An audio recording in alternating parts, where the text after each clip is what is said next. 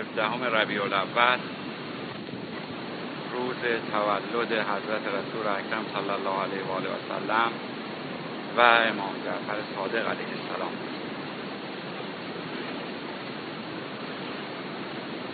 اصولا در تولد و رحلت و یا اصولا مراسم دینی و مذهبی ما فقط در دو مورد هست که بین علما اختلاف نیست در مراسم مذهبی ما. یکی در سیزدهم رجب تولد علی علیه السلام که تمام علما اسلام متفق القول بر این که سیزدهم رجب تولد علی علیه السلام. و در مورد روزهای عزاداری و سوگواری روزی که در آن اختلاف نیست آشورا روز شهادت حضرت سید الشهدا حسین ابن علی علیه السلام. در این دو مراسم که یکی سوگواری و یکی جشن است کلیه علمای ما متفق بود و اما در مورد رحلت و میلاد حضرت رسول که اختلاف است بین علمای شیعه و علمای اهل تسنن علمای اهل تسنن به طور کلی معتقدند که تولد رحلت هجرت معراج یعنی چهار واقعه مهم زمان پیامبر اکرم صلی الله علیه و آله و سلم در ماه ربیع الاول واقع شد. البته در مورد هجرت که می‌گویند در ماه ربیع الاول واقع شده بدین ترتیب است که حضرت رسول در لیلت المبیت یعنی در شبی که در شبی که حضرت مکه رو ترک فرمودند به سوی مدینه منوره شروع هجرت بوده و در دوازدهم ربیع الاول به مدینه منوره رسیدند که خاتمه هجرت میشه. یعنی حدود که در دوازدهم تمام شده هجرت رو هم جزء ماه ربیع الاول. علمای دیگر اهل شیعه همانند کلینی و شیخ توسی نیز بر این اعتقادند و اما در مورد علمای متأخر شیعه مثل فیض کاشانی و اختاب سلسله خودمون از آقای سلطان علی شاه. از آقای نور علی شاه از آقای سال علی شاه و از آقای رضا علی شاه الله مقام شریف. اونها معتقد بر این بودن یعنی رحلت رو در دوازدهم ربیع الاول بیشتر به صحت می‌دونستند و نزدیکتر می‌دونستند و دستور میفرمودند که در دوازدهم ربیع الاول اقامه عزا و سوگواری به منظور و به یاد رحلت رسول اکرم صلی الله علیه و آله بشه و اگر ما 28 ماه سفر رو که بیشتر در در ایران رحلت حضرت رسول اعلام می‌کنن و تعطیل هست و اقامه عزا می‌کنند اگر فرض رو بر این بگذاریم که در یک چنین روزی حضرت به علت کسالت و شدت ضعف و عدم امکان بیرون آمدن از منزل و اقامه جماعت در مسجد در منزل بستری بودند و مسلمین موفق به زیارت اون بزرگوار نمی شدند و این دوره نقاهت و کسالت تا دوازدهم ربیع الاول طول کشیده. این مدت هم که مسلمین از زیارتشون محروم بودند طبعا می‌توان به نام رحلت نامید چون کسی موفق به زیارت اون بزرگوار نشد. و همه ساله بزرگان سلسله ما همونطور که عرض کردم مقید به این بودن که در روز دوازده ربیع الاول اقامه عذا بشه و به یاد رحلت حضرت رسول اکرم عزاداری و روزخانی بشه. ولی عزاداری و روزخانی و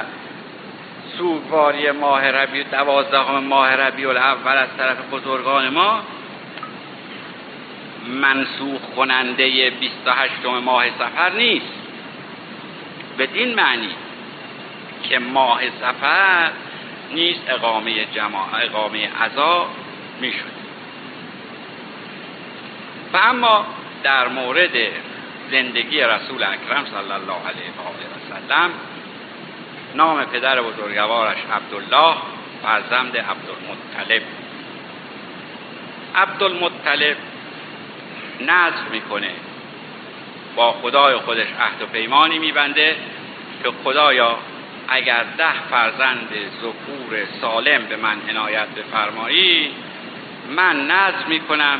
که یکی از اونها رو در راه تو قربانی کنم و بدهم. و خداوند قبول نظر او رو میفرمایند و به او ده فرزند ذکور سالم عنایت میفرمایند که یکی از اونها عبدالله روزی پدر ده فرزند رو احضار می‌کنه و در حضور پدر فرزندان نشسته بودند و نظر خودشون رو نظر خودش رو پدر به اونها ابلاغ می‌کنه و میفرماید که من با خدای خودم چنین عهدی بستم که هرگاه به من ده, ده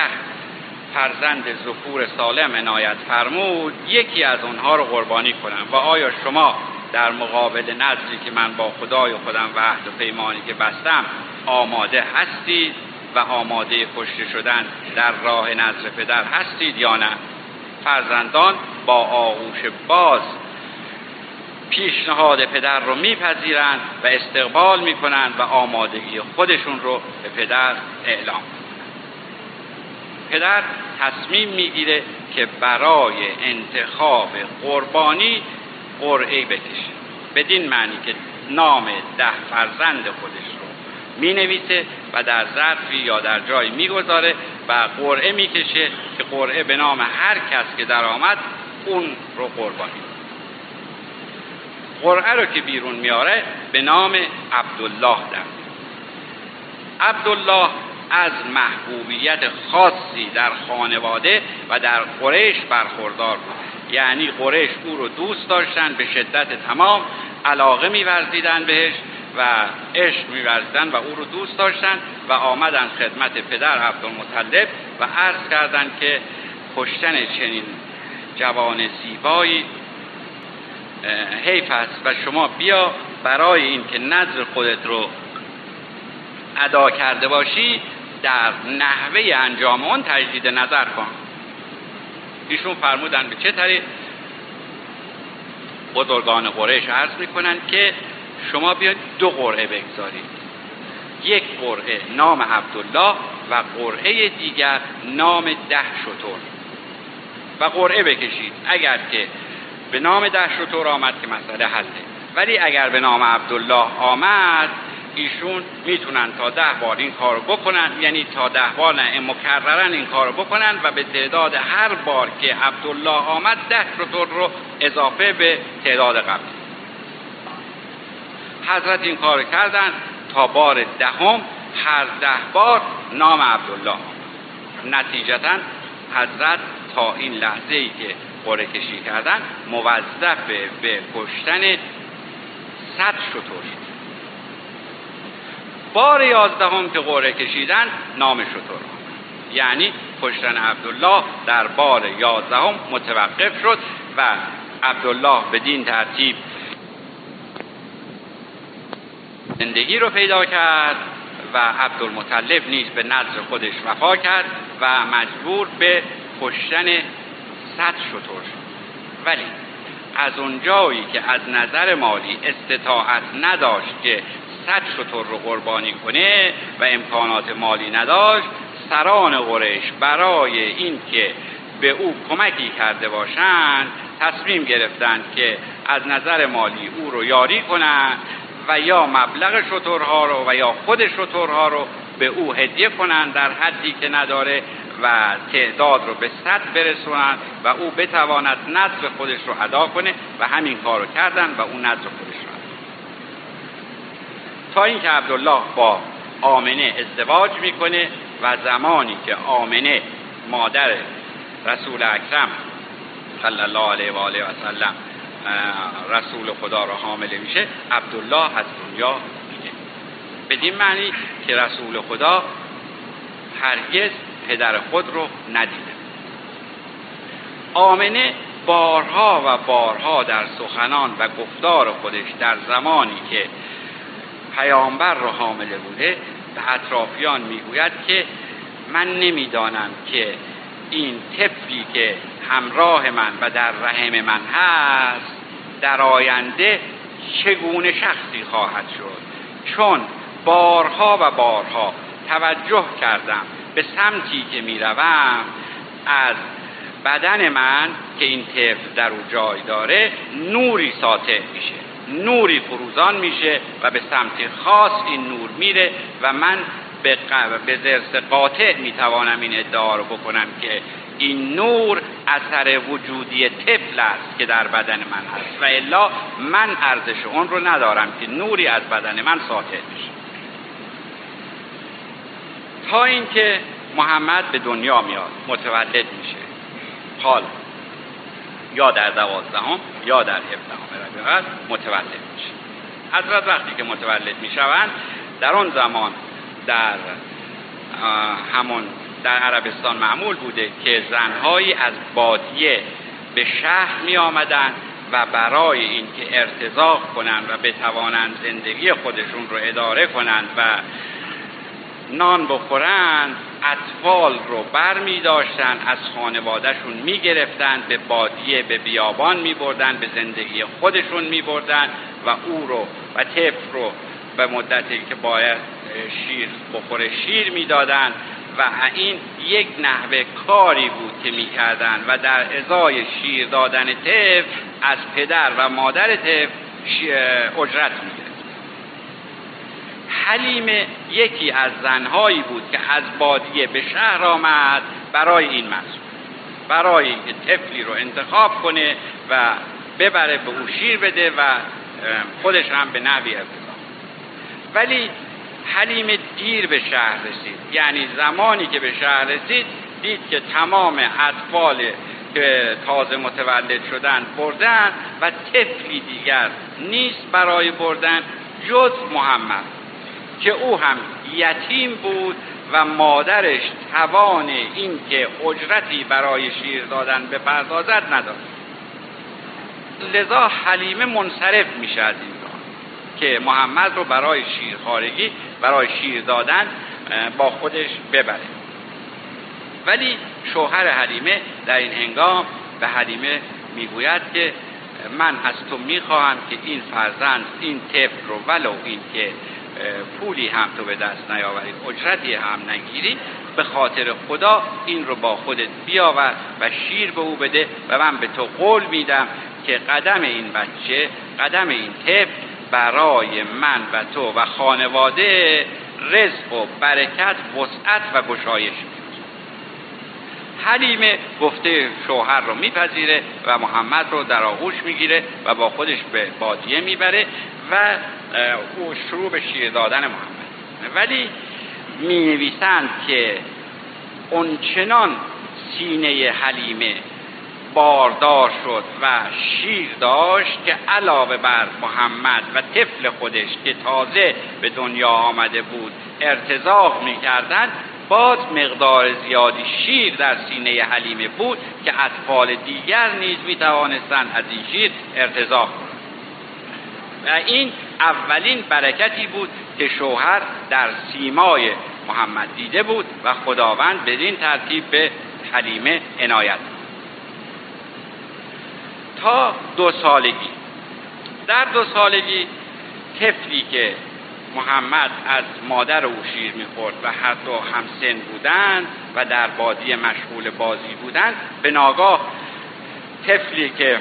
فرزند واقعی حلیمه بود سراسیمه دوان دوان به نزد مادر آمد و پیام داد به مادر و گفت مادر بدو و به فریاد و به داد محمد رسید گفت مگه چه شده؟ گفت من زمانی که در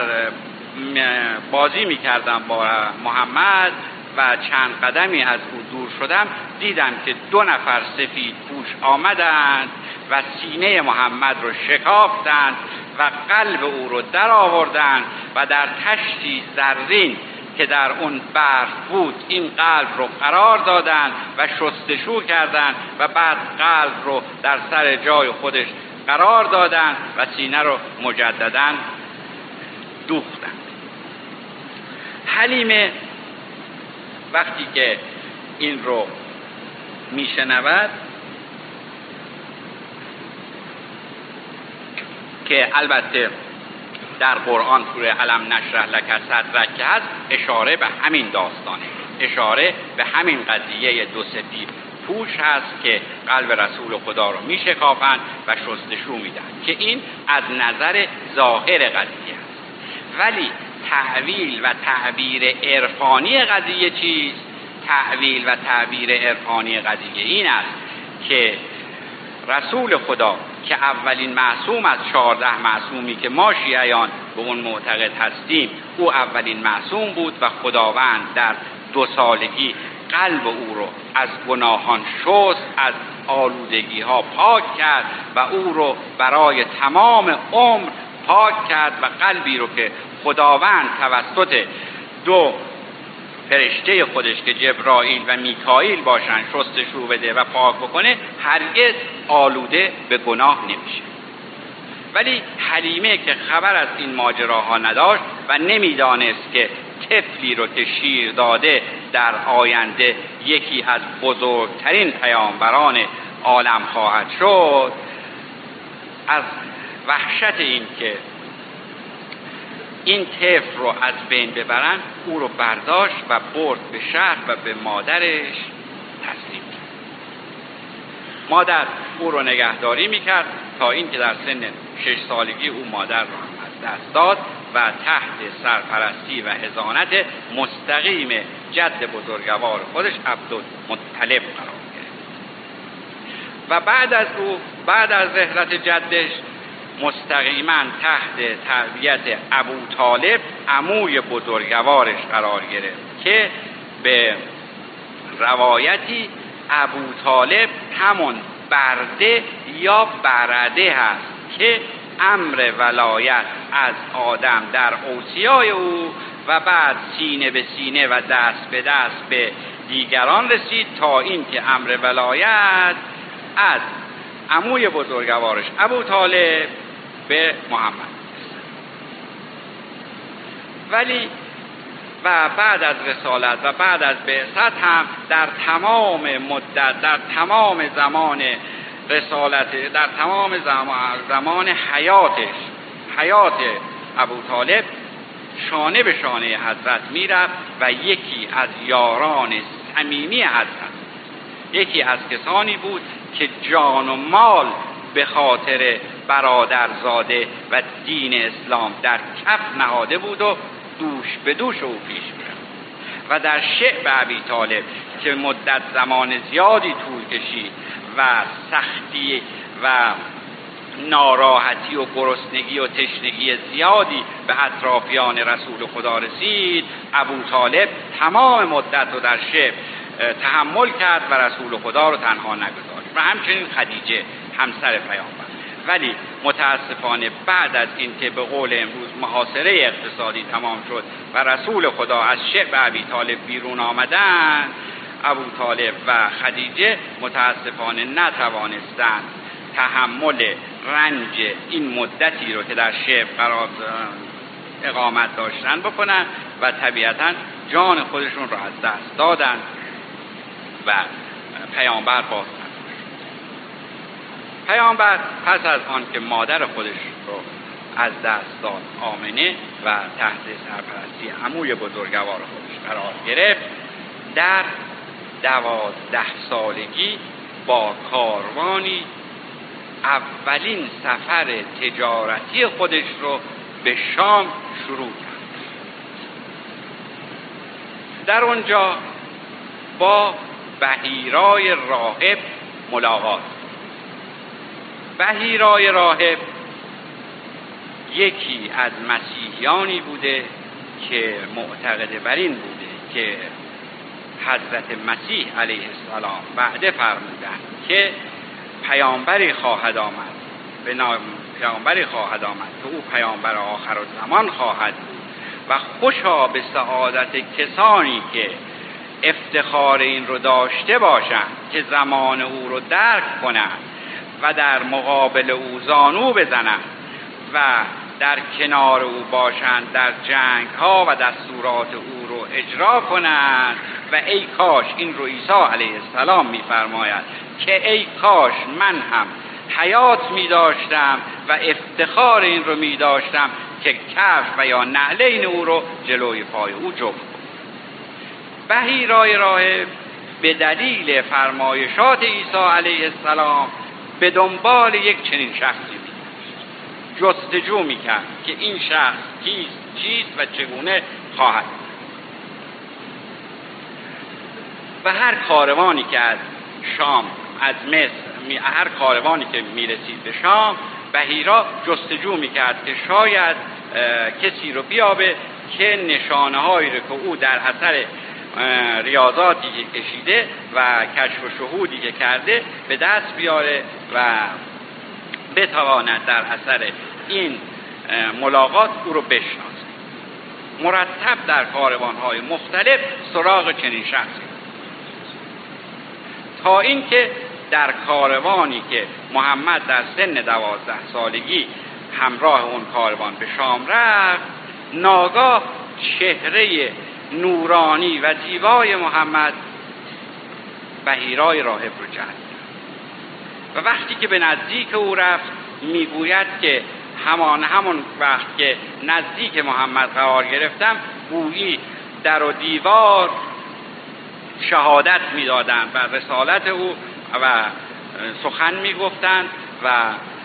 می‌گفتند السلام علیک یا رسول الله. سنگ در و دیوار همه شهادت به این می‌دادند که این رسول خداست و با زبان خودشون می‌گفتند السلام علیک یا رسول الله.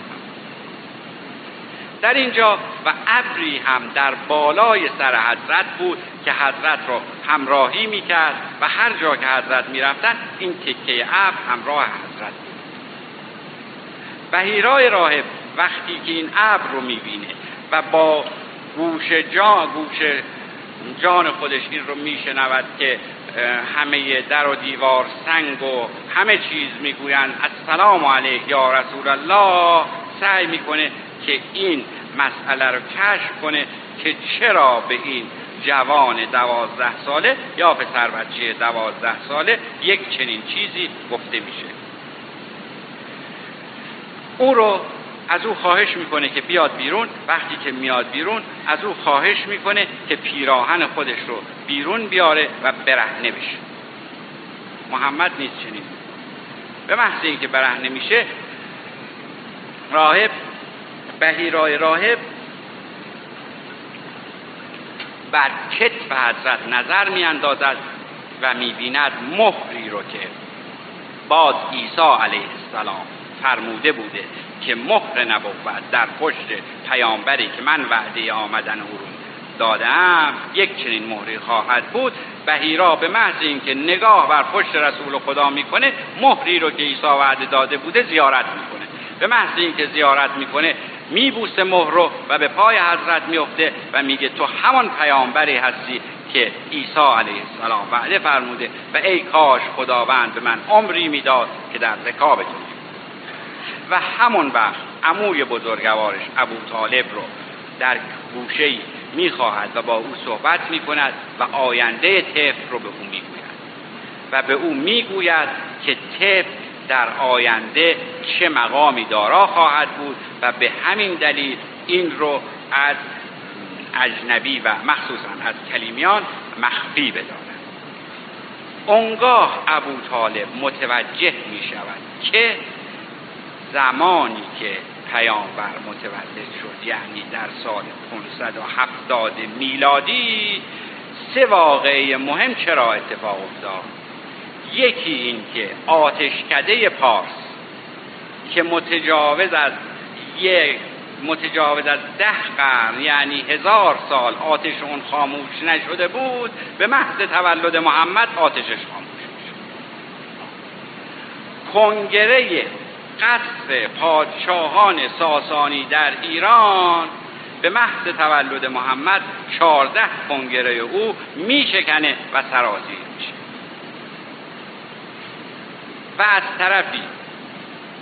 پادشاه پادشاه حبشه که قصد تخریب خانه خدا رو داشته نام پادشاه ابرهه بوده قصد تخریب خانه خدا رو داشته با تعدادی زیادی فیل به اونجا حمله می‌کنه. به خانه خدا حمله می‌کنه و ولی خوشبختانه موفق به این عمل جنایتکارانه و شنی خودش نمیشه و با شکستی مفتزهانه برمیگرد در آن هنگام که بهیرای راهب این صحبت رو با عموی بزرگوار رسول خدا می‌کنه او متوجه میشه که در زمان تولد چرا این سه واقعه اتفاق بعد در سن 25 سالگی اولین کاروان رو خدیجه به او می سپارد و او برای اولین بار محمد امین کاروان رو شخصا سرپرستی می‌کنه و به شام می‌بره و با سودی کلان برمیگرده. و وقتی که برمیگرده حساب و کتاب و همه چیز رو تحویل صاحب کاروان و صاحب کالا کالای تجارتی که خدیجه بوده می‌دهد در آنجا خدیجه که قبلا هم دو شوهر کرده بوده و از اون شوهرها دو فرزند داشته به نام هند که البته هند در عربی هم نام زن گذاشته می شود و هم نام مرد که می‌گویند هند که پسر بوده و پسر خدیجه بوده این افتخار رو داشته که از یاران و صحابه علی علیه السلام. و در یکی از جنگ ها که در رکاب علی بوده به مقام رفیع شهادت رسید. در پایان سفری که حضرت کاروان خدیجه را به شام می‌برند در مراجعت که حساب رو به او می‌دهند خدیجه پیشنهاد ازدواج به رسول و ایشون این پیشنهاد رو میپذیرند و قبول می‌کنند. پیشنهاد رو قبول می‌کنند و خدیجه به عقد و نکاح حضرت وقتی که به عقد و نکاح در میاد روزی متوجه می شوند که خانه خدا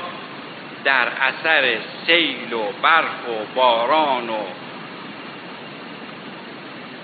غذایای جوی که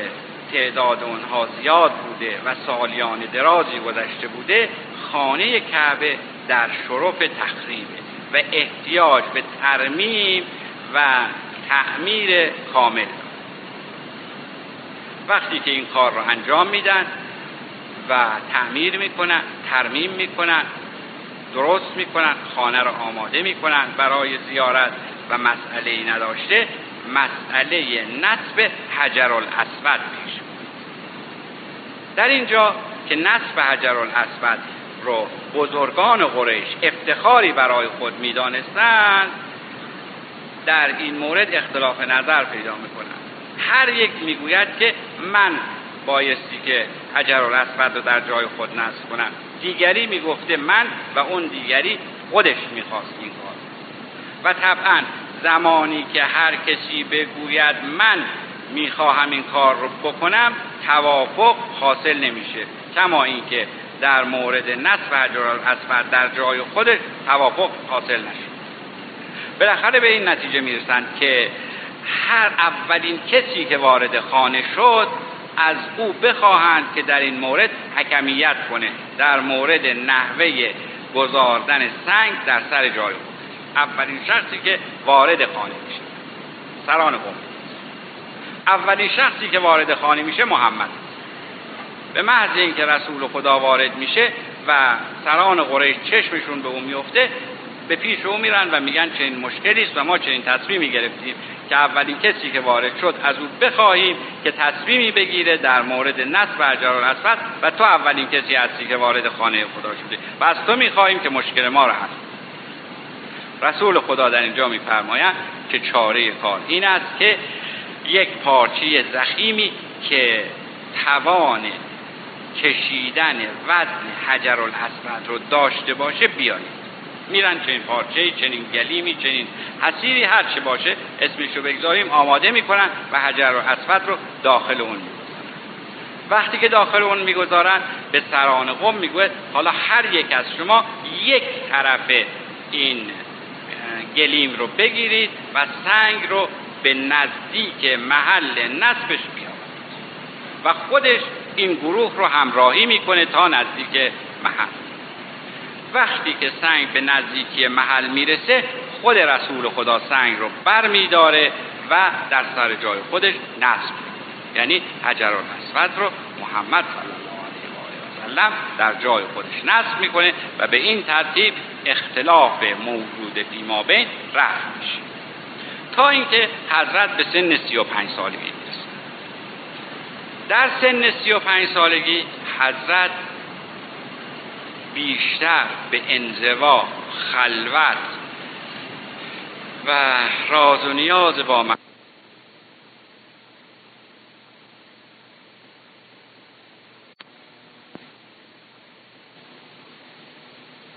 بسیار بزرگ در افق می‌بینند که این به سوی ایشون میاد و هر لحظه که نزدیکتر میشه وحشت ایشون زیادتر میشه و تا به اون جایی می‌رسه که در قالب خود ایشون قرار می‌گیره و یکی میشه. و در زم به حضرت عرض می‌کنه که اقرا بخوان. حضرت میفرمایند من که سواد ندارم. مجدد می‌گوید اقرا باز هم حضرت اینو میفرمایند بار سوم لوح زرینی در مقابل چشمان مبارک حضرت ظهور می‌کنه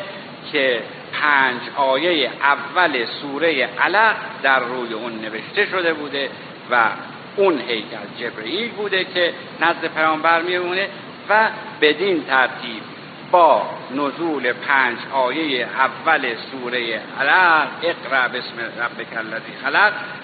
حضرت مبعوث به پیامبری میشن که ماجرا از اینجا به بعد به روز بعثت ولی در تمام مدتی که حضرت در غار هرا مشغول ریاضت بودند به خدیجه هم میفرمودند که مساکین رو اطعام کنه و فقرا رو غذا بده و اگر نیازی به لباس و پوشیدن چیزی دارن از این فرو گذار نکنه و خودشون بعد از کشیدن ریاضات سخت در غار را پایین می آمدن و تواف خانه رو می کردن خانه خدا رو و بعد به منزل به هر تقدیر امروز از نظر ما دو عید است. یکی عید تولد حضرت رسول اکرم صلی الله علیه و آله و سلم و دیگر تولد امام جعفر صادق علیه السلام که در سال 83 هجری قرار تولد حضرت صادق علیه السلام نیز به دو اعتبار از نظر ما مهمه. یکی این که ایشون از ائمه معصومین علیهم السلام هستند یکی دیگر این که ایشون مروج شریعت محمدی صلی الله علیه و سلم بودند یعنی این که عرض می‌کنم ایشون مروج شریعت محمدی بودند دلیل بر این نمی شود که بقیه ائمه نبودند. چرا که به قول فلاسفه منطقیون اثبات شیء نفی ما ادا نمی‌کنه یعنی وقتی بنده عرض کردم که ایشون مروج شریعت بودن دلیل بر این نمیشه که یازده امام دیگر نبودن. نه ایشون بودن. ولی به اقتضای زمان که امویان و عباسیان مشغول جنگ بودند و با هم در ستیز و جنگ و گلاویز بودند بودند و نمی توانستند به امور دیگر برسند حضرت از این موقعیت استفاده کردند و به ترویج دین مبین اسلام پرداختند کما اینکه فقه جعفری هم از زمان ایشون هست و فقه ما فقه جعفری فقه جعفری مشهوره به دلیل اینکه حضرت توانستن در مدتی که امامت داشتن و اونها مشغول جنگ بودن این کار رو نیز اشاعه بدن. همانطور که شریعت از ایشون ساری و جاری و تقویت شده همینطور هم طریقت از امام رضا علیه السلام. و اون هم باز دلیل خاص زمان خودش رو داشت و دلیلش این بود که ایشون مدتی که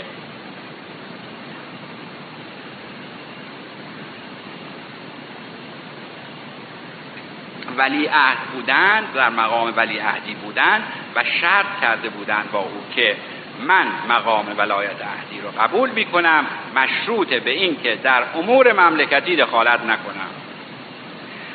و این, و این شرط رو چرا کرده بودند؟ برای اینکه دستشون باز باشه برای ترویج امر طریقت. و همین کار رو کردن که طریقت از زمان ایشون. یعنی وقتی عرض کنم طریقت از زمان ایشون اشاعه پیدا کرد رونق پیدا کرد دلیل بر این نمیشه که در زمان هفت امام قبلی و یا حضرت رسول اکرم علیه صلی الله علیه و آله و سلم طریقت نبوده. چرا؟ طریقت بوده و هست و خواهد بود. ولی در زمان امام رضا به لحاظ موقعیت خاصی که عرض کردم و دلایلی که جو زمانی و مکانی برای ایشون به وجود آورده بود ایشون توانستن طریقت رو به نحو حکمت اشاعه بدن و ترویج کنن. به هر صورت من در خاتمه مجددا این دو عید بزرگ رو یعنی تولد حضرت رسول اکرم صلی الله علیه و آله و سلم رو به تمام مسلمین جهان به تمام هموطنان عزیز و کسانی که این روز رو تولد می‌دونند و به شیعیان جهان شیعیان